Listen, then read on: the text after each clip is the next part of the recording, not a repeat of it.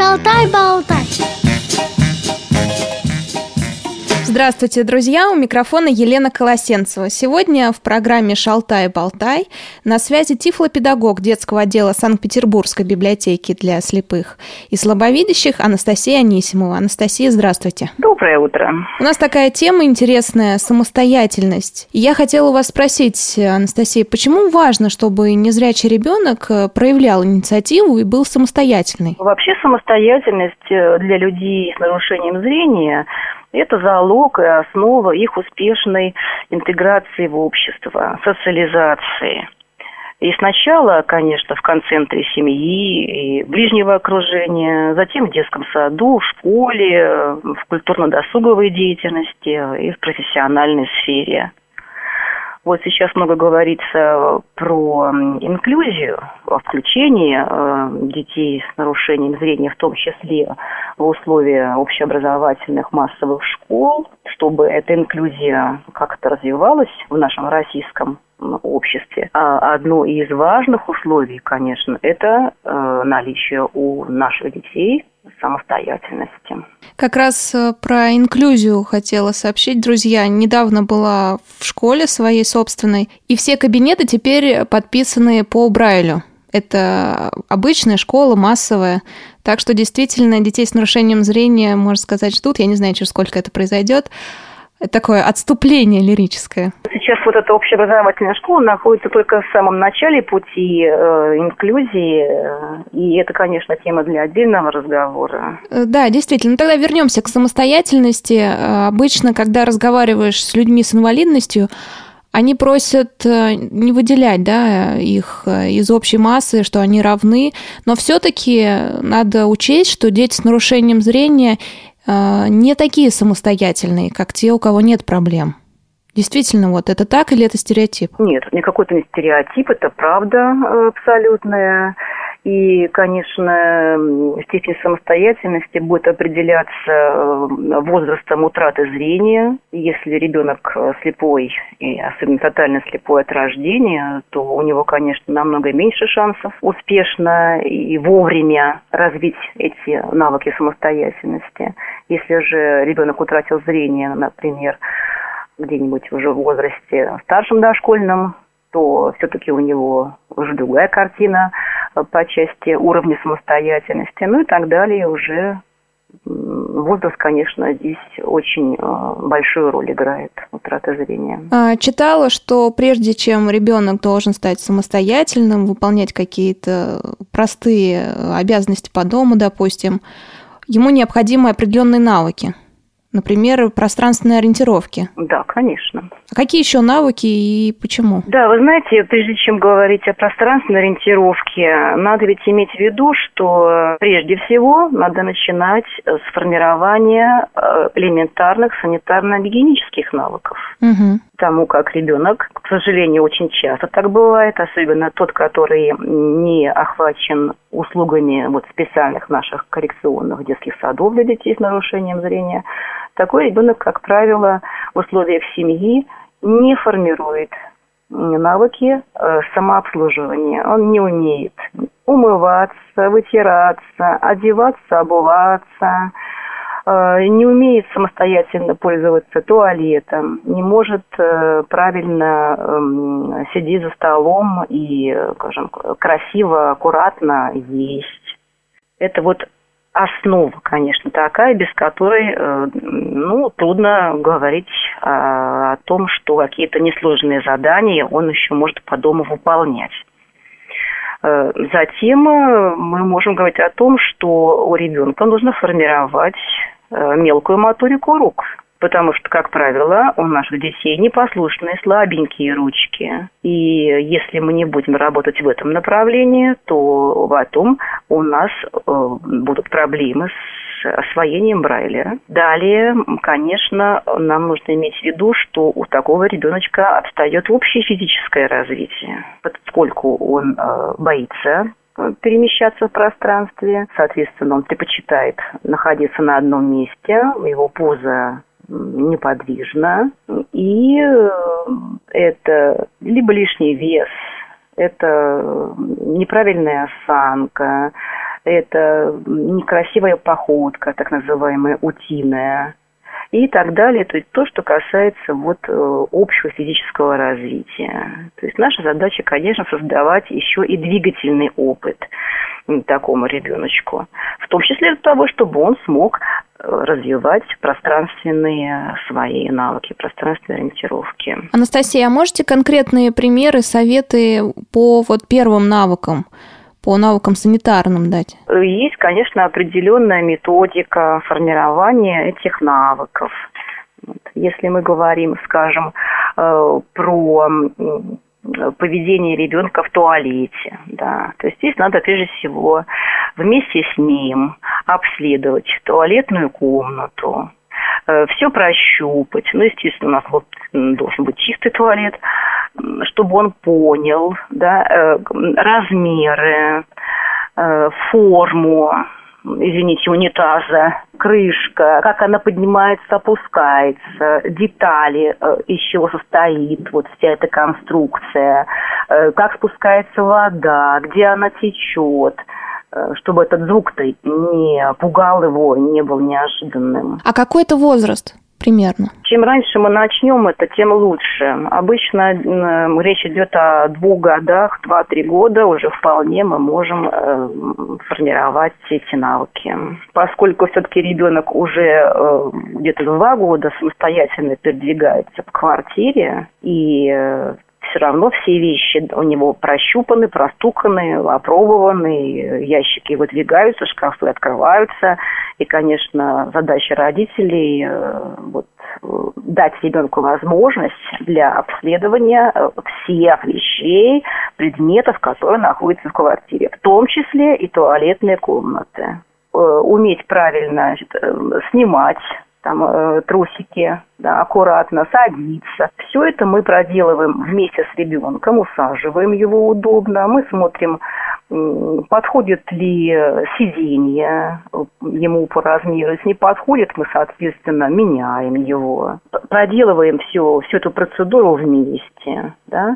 Затем э, просим его самостоятельно натянуть трусики, помогаем, обязательно проговариваем, что мы сейчас с ним делаем, э, что делаю я, как мама, что делает он. Надеваем, проверяем, все ли мы аккуратно сделали, проверили, резиночка у нас на уровне талии или где-то застряла скорректировали это.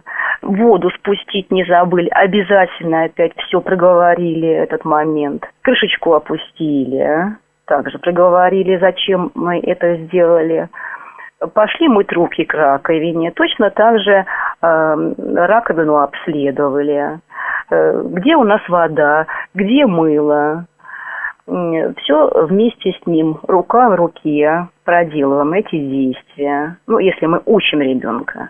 Методично все это рассказывается обязательно, речевляется. Можем попросить его Э, повторить, что же мы сейчас делаем. Выключаем воду, вытираем руки полотенцем. Ребенок должен точно знать, где находится в ванной, в туалетной комнате полотенце. Оно всегда на одном и том же месте должно висеть. Вытираем руки и только после этого выходим. Анастасия, а сколько приходится повторять вот этот весь процесс? Это очень э, такой небыстрый процесс, э, потому что родители довольно быстро теряют терпение.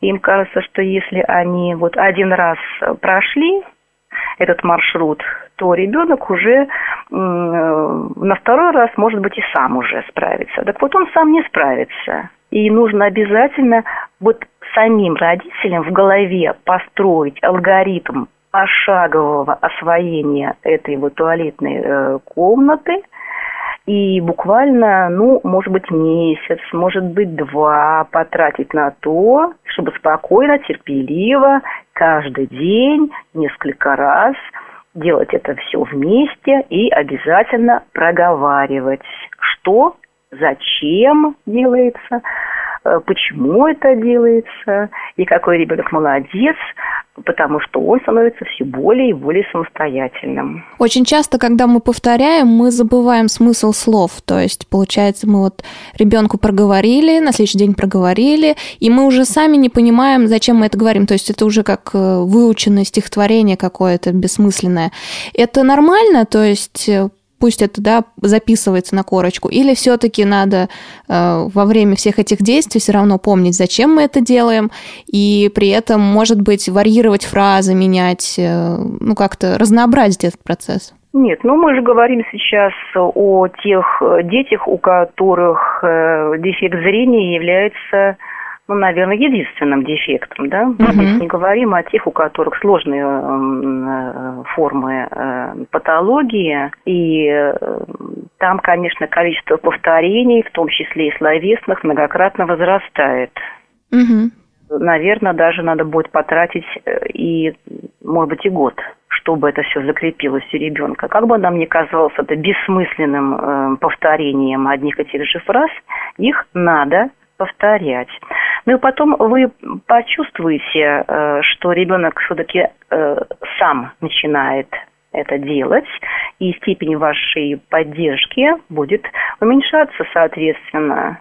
Вы можете потом ему уже не проговаривать весь алгоритм, а напоминать что-то, если вы видите, что где-то он притормозил, забыл, что где.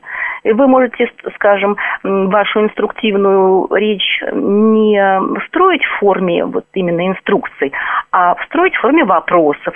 Что ты теперь должен сделать? Что мы теперь с тобой э, должны не забыть сделать? Вот так можно варьировать.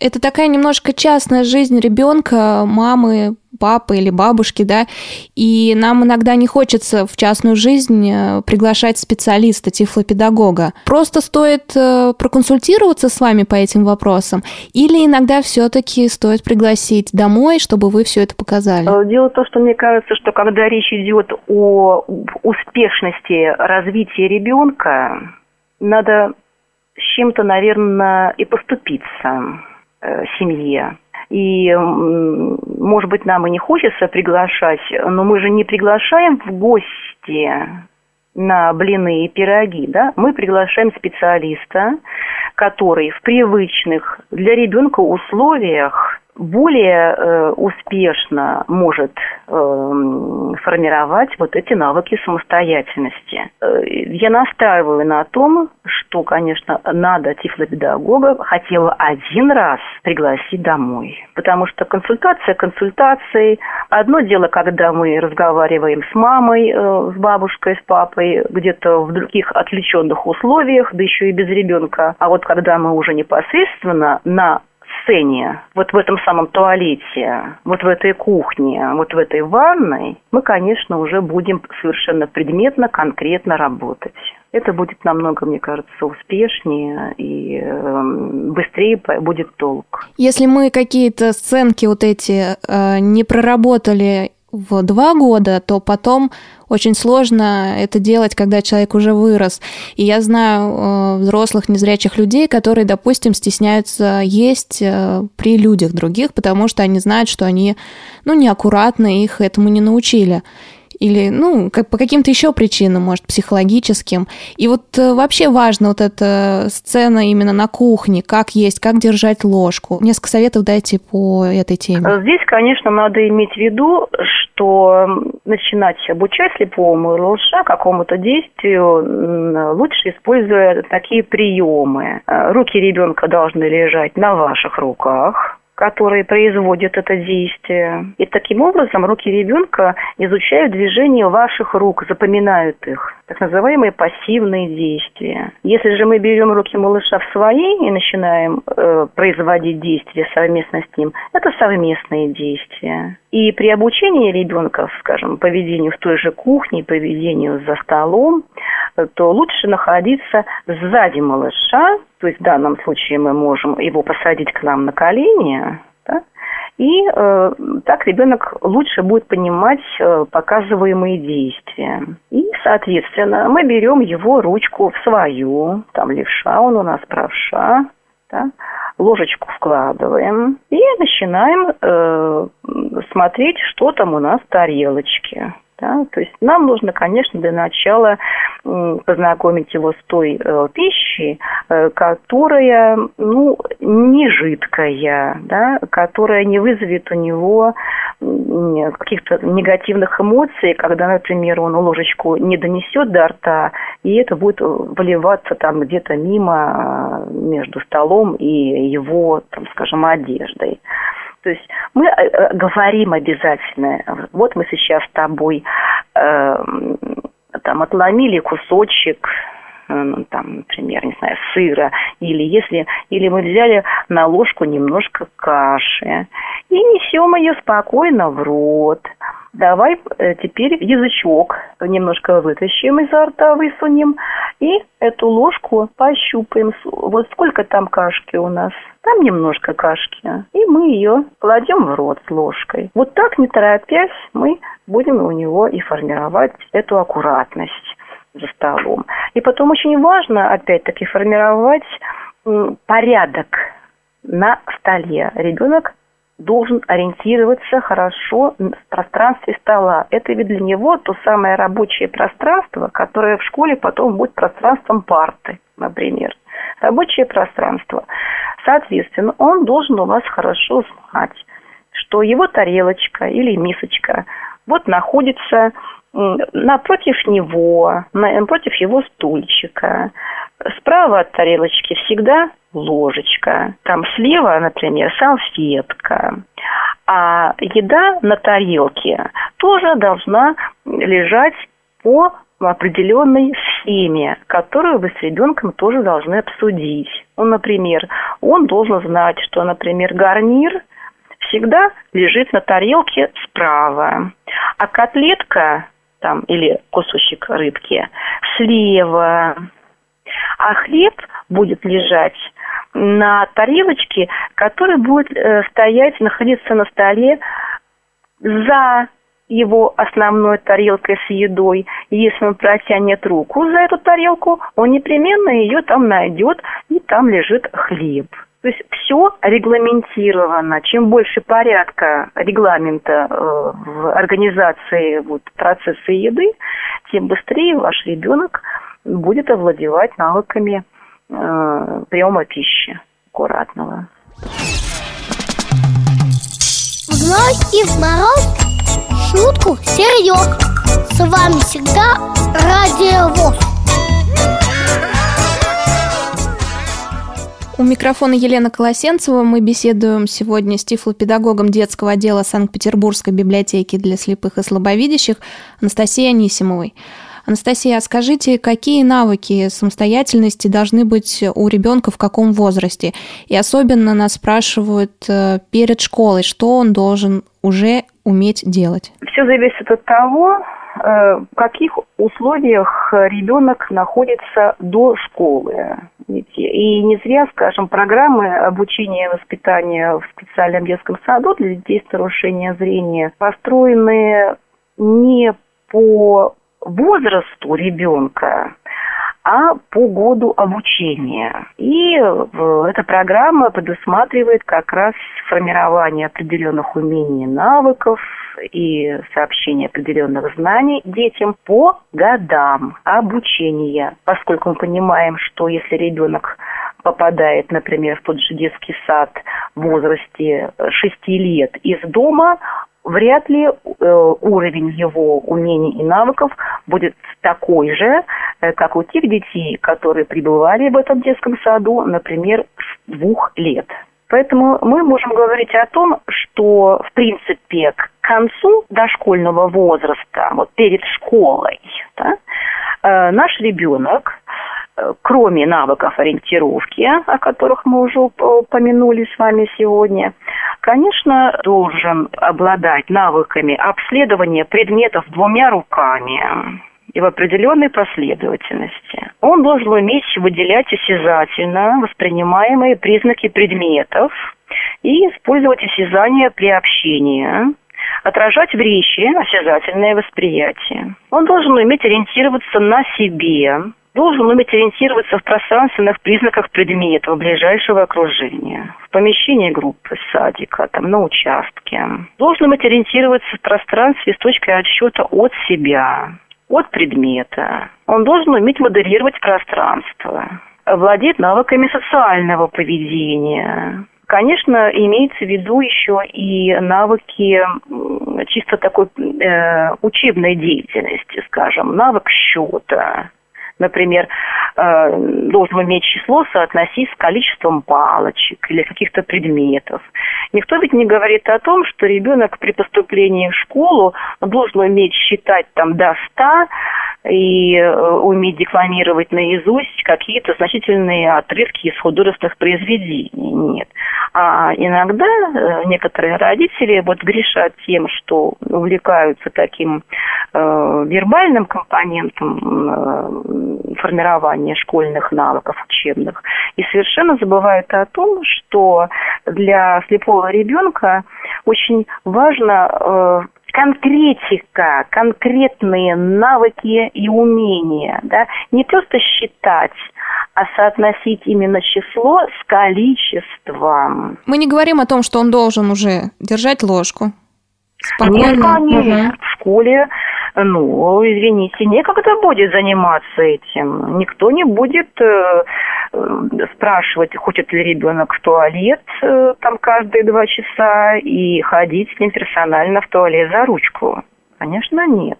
Ребенок должен уметь общаться с детьми, со взрослыми. Вот это тоже очень большая проблема, потому что если ребенок вырос в условиях э, вот такого узкого специального э, семейного воспитания, то он уже превращается в такого маленького, знаете, эгоиста, которому все должны, и ему не хочется общаться ни с кем, потому что если не он является инициатором этого общения.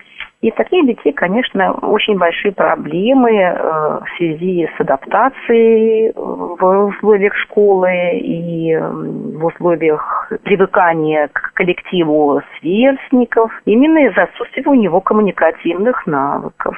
Ну, еще мы можем сказать, конечно, о том, что у ребенка должна быть достаточно развита самостоятельность мышления. А это предполагает, конечно, прохождение определенных специальных занятий, которые проводит тифлопедагог в саду. И в связи с этим вот я хотела бы сказать, что если есть возможность вводить ребеночка все-таки в детский сад или в центр специальный, то этой возможностью обязательно надо воспользоваться. Анастасия, у нас э, традиция в программе «Шалтай-болтай». Мы просим э, специалиста, с которым беседовали, э, сказать такой небольшой совет в конце программы для наших родителей по теме, на которую шла беседа. Надо как э, умерять вот этот жалостный компонент своей любви и говорить ребенку о том, ну как же, он же у нас такой несчастный, такой обделенный, такой вот инвалид. Да мы для него все сделаем, чтобы он ни в чем не нуждался.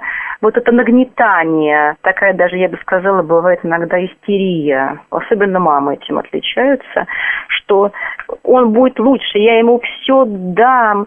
И если есть в семье другие дети, им говорится, да ты что, отдай это Маше, она же слепая, а тебе что-нибудь другое.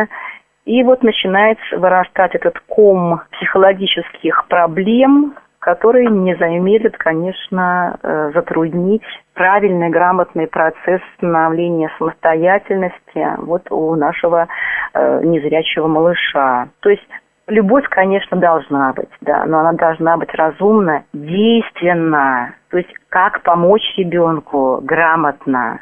Это вот основная задача семьи. И, конечно, и нежность, и доброта, и терпение, и благожелательность. И пусть э, это будет совместная радость, и огорчение, и разочарование, или удивление. Но ребенку самое важное – это чувствовать живое участие мамы, папы и других домочадцев в его жизненно важных делах. Спасибо большое, Анастасия, за то, что уделили нам время. Пожалуйста. Друзья, любите своих детей в меру, развивайте в них самостоятельность. С вами была Елена Колосенцева, а на связи тифлопедагог детского отдела Санкт-Петербургской библиотеки для слепых и слабовидящих Анастасия Анисимова. Я с вами прощаюсь. До свидания.